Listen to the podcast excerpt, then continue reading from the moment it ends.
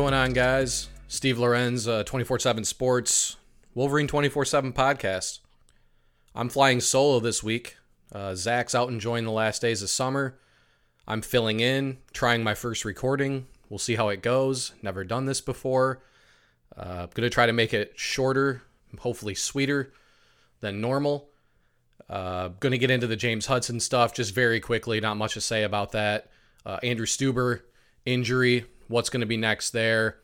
Going to talk about a few guys standing out in fall camp, and then probably I'm going to break. Feel like I'm going to break down four or five remaining targets on the 2020 recruiting board uh, with official visit, second official visit season uh, about to get underway. Uh, so yeah, I'll just I'll get right into it with the James Hudson thing. Uh, again, really simple. Michigan has granted a waiver to every player that I believe has requested a transfer. This was no different. Find it kind of ironic. Jim Harbaugh, only major college head coach I can think of who has advocated for a free one time transfer, basically a get out of jail free card for any kid who wants it. And he's the head coach being kind of dragged through the mud about a waiver with of which Michigan has absolutely zero control or influence over. Uh, saw Tom Mars, who was Shea Patterson and Justin Fields, Ohio State quarterback. Maybe people need to remember that too. Uh, got both of those guys immediate eligibility. Said Michigan really. I think he uh, told Angelique Chengelis of the Detroit News, you know, that Michigan really couldn't have done any more than what they did. To me, that should really end it. Uh, again, just a kind of a tip, typical uh, bringing Harbaugh, lightning, making Harbaugh a lightning rod. Uh, you know, media kind of always takes and runs with that. Again, I realize we're a small part of that, but uh, still, uh, much ado about nothing, as usual. So really, that's all about all I have to say about that. I think this story probably will die, should die. Um, but again, you know, only head coach I can think of who's advocated for a one time free transfer opportunity, and yet he seems to be being coupled with the guy who is trying to stop a player from becoming immediately eligible. So we'll see what happens there. I don't think Michigan fans should really care anymore. It's uh, long been over. So moving on, I'm going to get right into it with Andrew Stueber. As we reported earlier this week, the third year lineman out of Connecticut suffered what I believe is probably, I, I can't say for sure, kind of waiting for full confirmation, but I suspect this will be either most of the season, if not the entire season. Uh, suffered a significant knee injury in practice on Tuesday, same day the Big Ten crew was in town. You know, I, I this is probably a little bit of a bigger loss than I think maybe people realize. That you know, on this on the flip side, Jalen Mayfield, to our knowledge, was the guy who was ahead in that race ahead of Stueber, but it was not a decided race at the same time. On top of that, I think Stueber was basically, as as I think Gattis had alluded to in, in his presser, the sixth lineman. So you lose your sixth lineman. The onus now, I mean, and, and Jon Runyan talked about it, would have been the natural choice in my in my eyes would would be Ryan Hayes, second year player out of Traverse City and and it'll be interesting there because you know Hayes is part of what I have a, a, trio of guys that I've heard are in the same boat as players that the staff absolutely loves, but believes are a year away. Hayes, uh, Michael Barrett at linebacker, who we've also heard good things about in fall camp, and then also Julius Welschof, who to my knowledge we haven't really heard much there. Uh, I don't again that doesn't ever mean anything, uh, but Barrett we've heard some good things about. Hayes, obviously, we've we've heard good things about Hayes for a while. So you add him into the mix, you know, dispel Mayfield or Jon Runyan, you know, if something is to happen on the left side of things, uh, and Hayes all of a sudden becomes pretty important. You know, he'll get opportunities now. I mean, we know that for sure. You know, his red shirt's already burned, so I guess it's not really a, an issue to get him on the field and, and, and as many opportunities as you can at this point. So, going to be a test there. Again, like I said, I think we had Mayfield as the leader in the clubhouse heading into fall camp, but the Stueber injury, I, I do I do think is a little bit more significant than maybe fans realize. Uh, you know, I know he struggled in his duties last year. Uh, he struggled against Ohio State. struggled in the bowl game a little bit, um, but was a guy who, you know, that was baptism by fire. And as a guy that the staff really, really high on, uh, you know, a guy I think really was giving Mayfield everything he could at right tackle. Do think the upside's higher with Mayfield. I know we had him as a borderline top 100. He was top 100 at one point, uh, but as a borderline top 100 prospect uh, from Barton and, and our guys at 24 7 Sports. So big, you know, Mayfield all of a sudden becomes really one of the more important players on the roster. I know Zach in the midst or is almost finished up with his top 25 players or most 25, 25 most important players. Sorry. Uh, you know, I think Mayfield would be squarely in that mix now. We know the other four spots uh, up front for Michigan are, are solidified uh, with guys who are all Big Ten performers, all four of them coming back. Right tackle was kind of that one question mark, you know. But I, at the same time, I think Mayfield is a guy who ha- absolutely has the potential to kind of take this opportunity and run with it. Immense upside. He's put on a lot of good weight since he got to campus. You know, I think when in June we were told that, you know, he had been led to believe that he was leading the race at offensive tackle. You know, but again, it hadn't been decided yet, at least to our knowledge. Uh, I think there were still they were still repping both guys with the ones at different points, and and was a battle that really appeared to be ongoing. So Ryan Hayes, the benefactor here, at least from an experience standpoint. Interested to see who else emerges as a potential tackle. Does one of the first year guys kind of step in as as the backup to the backup? Trevor Keegan, uh, Trent Jones, both highly regarded in recruiting circles. Guys I know we liked. You know, Jones is somebody obviously.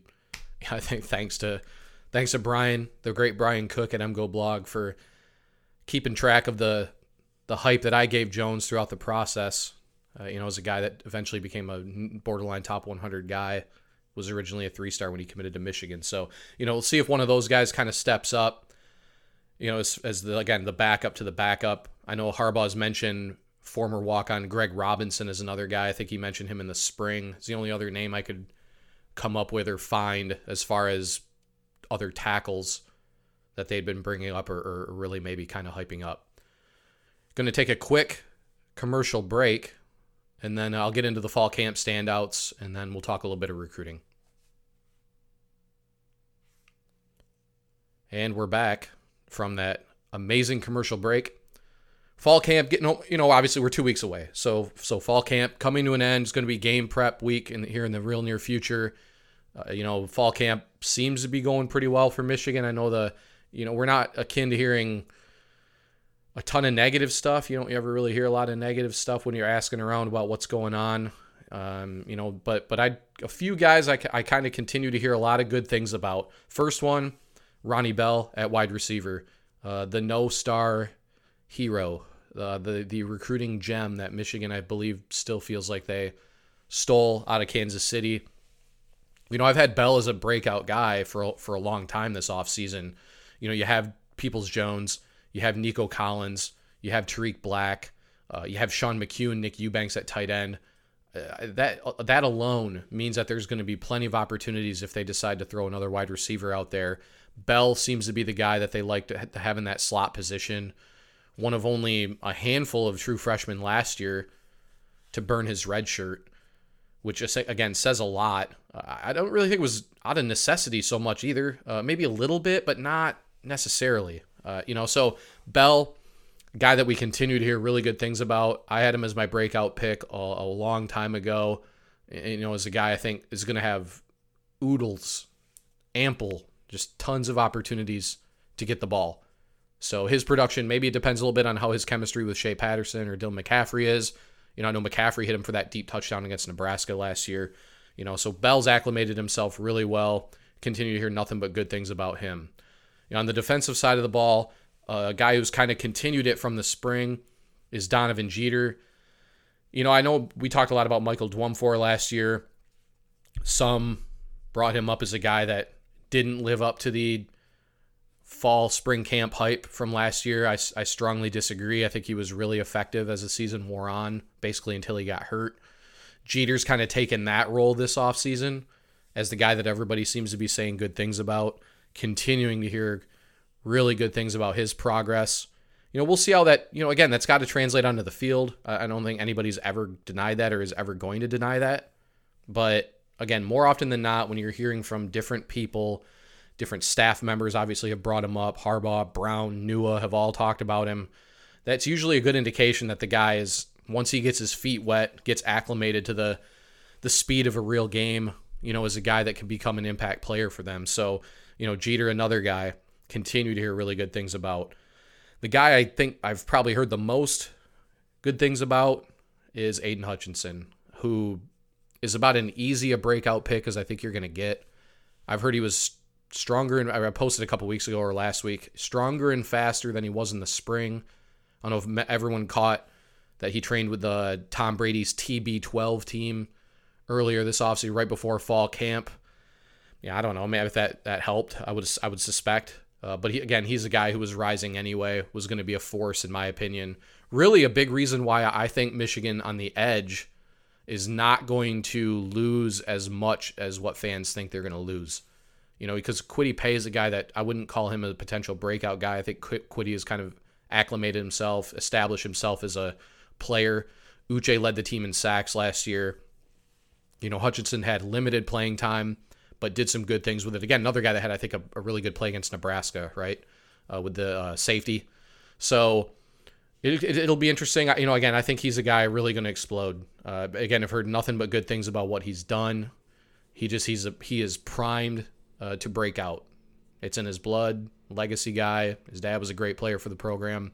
You know, it's just everything's pointing upwards for him. Last guy I was thinking was Vincent Gray. You know, we've heard I had heard a lot of good things about Gemon Green coming out at the end of spring. And and Gray was a guy I think at, at this point, you know, because we heard a lot of great things about him last year. You know, I think Gray was almost a guy you're counting on a little bit to establish himself this this season. It's looking more and more like that's going to be the case, or at least he's going to get the opportunity with Ambry Thomas's situation in, in a little bit of flux right now as far as when he'll be back, how effect, you know, how long it'll take him to be effective. You know, I think Gray's a guy that is maybe primed to capitalize in that situation. Also, posted this last week, I've heard a lot. I don't know if this means instant impact at all, but have heard a lot of good things about freshman DJ Turner too, who was a bona fide top target for the staff in 19 all the way. Don't care about his ranking, don't care about his rating. You know, we'll see again. We'll see how some of these guys develop. But Turner, of so far, it sounds like he's had a pretty good fall camp. So, it's a few guys I've heard a lot of good things about. Again, we'll see if they can put it in, put it together on the field when when the lights come on and the and the season actually starts. But you know, I think these are those four guys especially are guys that are kind of trending up as far as you know maybe potential impact players go. Finishing it off, we're going to transfer or uh, transition into recruiting here for a minute. Kind of a really quiet period of time for recruiting with fall camp. Staff's not really worried about recruiting right now. No college staff is worried a ton about recruiting. You've seen some verbal commitments at other programs across the country, but you know, with Michigan's class, got to be getting close to full, uh, nearing its capacity. You know, it's a, a situation where they can kind of narrow their focus on the guys that they've been after. You know, number one guy. Not number, these aren't in order. These are just the way I, I'm just kind of thinking of them. Andrew Gentry, really kind of the last in my mind, last legitimate target on the offensive line this cycle. Won't be on campus for a couple years because of his uh, Latter day Saints commitment, his mission commitment that he'll take after he graduates from high school. Uh, but as a guy, you know, I think it was when Andrew Raym committed to Oklahoma, uh, we had some good intel that Raym and Gentry were kind of the two guys that they really, really liked. I saw Anton Harrison out of Maryland is looking at taking an official visit to Michigan. I just I don't know if that's one that they'll move forward on or not. I kind of feel like he'll end up staying close to home, play for Maryland. We'll see though. But Gentry, far and away the top guy left up front, top 100 guy. You know, interesting with the mission situation. I don't really know like what the success rate is with those types of guys, but you know, if you're Michigan, they they are in a spot right now where you can take a guy like that, let him, you know, let him take his mission, come back in a couple years, and then, you know, put him on scholarship. So, you know, Gentry's a guy. I think BYU. Obviously, we're talking about missions and and and the Latter day Saint stuff, you know, BYU is kind of one of the primary competitors. I know Virginia as well, who's ironically coached by former BYU head coach Bronco Mendenhall. So those are really the two biggest programs I can think of uh, who Michigan is competing against. So it's kind of an interesting recruiting race, not one that you're accustomed to in that regard. Next guy is Brendan Rice, wide receiver. I think he'd be a great finish for them at wide receiver this cycle. Sort of more of the taller, classic Michigan wide receiver. I, I believe he's talked about committing, making a verbal commitment sooner rather than later. I, I, this Michigan and Oregon really seems like it's coming down to those two schools. Be interesting to see if he takes an official. Uh, I do know, you know, him not coming to the barbecue, not really viewed as a big deal from what I was told. So, you know, not anything I'd look at as an in depth or, or, you know, get worried about, although people should never worry about recruiting anyway. You know, so Brendan Rice, again, top remaining target up front at receiver, is a guy I think Michigan would love to add, obviously, and, and, and Oregon, probably the primary competition there still. The, the most heated battle left it's got to be Theo Johnson, the four-star tight end uh, out of Canada. This one's getting this one's a heated battle. It's been heated for a while. I think Michigan, Penn State, Georgia's still in the mix too. Uh, and with Arik Gilbert trending towards Alabama a little bit lately, I think that puts Theo right back in the in the crosshairs for Kirby Smart and his staff at Georgia. Uh, elite a big timer. Another guy, really, and Michigan wasn't, I mean, they were among the first to offer, but a lot of schools got in early. I mean, he's a guy who's really risen up the rankings. He had an amazing uh, week at the opening this summer, and then really, as like I said, has established himself as an absolute top tier tight end prospect. But that, again, that one, it's been a roller coaster. Uh, he was looking to commit very a lot earlier in the process, backed off of that, and now this one looks like it might be the one that goes the for the long haul. So we'll see. It kind of just depends on the day. Uh, you know, I feel like Michigan's done a really good job with with his mom. Penn State's done a good job as well. I know they were able to get his coaches up for their barbecue event at the end of July, and then giving giving him the in to come. And that's really the reason he showed up is they invited his coaches to campus. So smart recruiting move on their end. But you know, again, this one's going to go for a while. Uh, Penn State still leads a crystal ball. That one again, I, I who knows? That one's going to be an interesting one. At corner, you got Darion Green Warren out of Mater Dei. You know, I know he, I think he named Michigan his leader or something. I, I don't put any stock into a kid who names a school his leader when he's never even been to the campus. Uh, that being said, they're really pushing. I, would say he's probably their top guy at corner. Henry Gray's a guy I know they, that has been mentioned with Michigan too. I think they like him as well, but I would suspect that they like Green Warren a little bit more uh, former Oklahoma commitment. USC still involved. You know, USC going to be a wild card in a lot of races with whatever's going on with Clay Helton. I mean, that's going to be they they may either going to they're either going to finish really really strong or they're going to limp to the finish line depending on what happens in that situation. So, you know, but again, West Coast guy naming Michigan as leader without visiting. I mean, I just again, they very well could they win that race? Absolutely. It's just I, am not putting a lot of stock into whatever's happening right now. I mean, you get you got to get to campus first. Uh, he backed out on going to the barbecue, which again a lot of guys do, especially when you're paying in your own dime. But you know he didn't make that visit. Now he's to have to come up for an official. So really, I think that's what's to dictate where Michigan ends up standing in this one. Finally, lastly, I guess it'd be at running back. You know, there's Kyle Edwards, the three star out of Louisiana.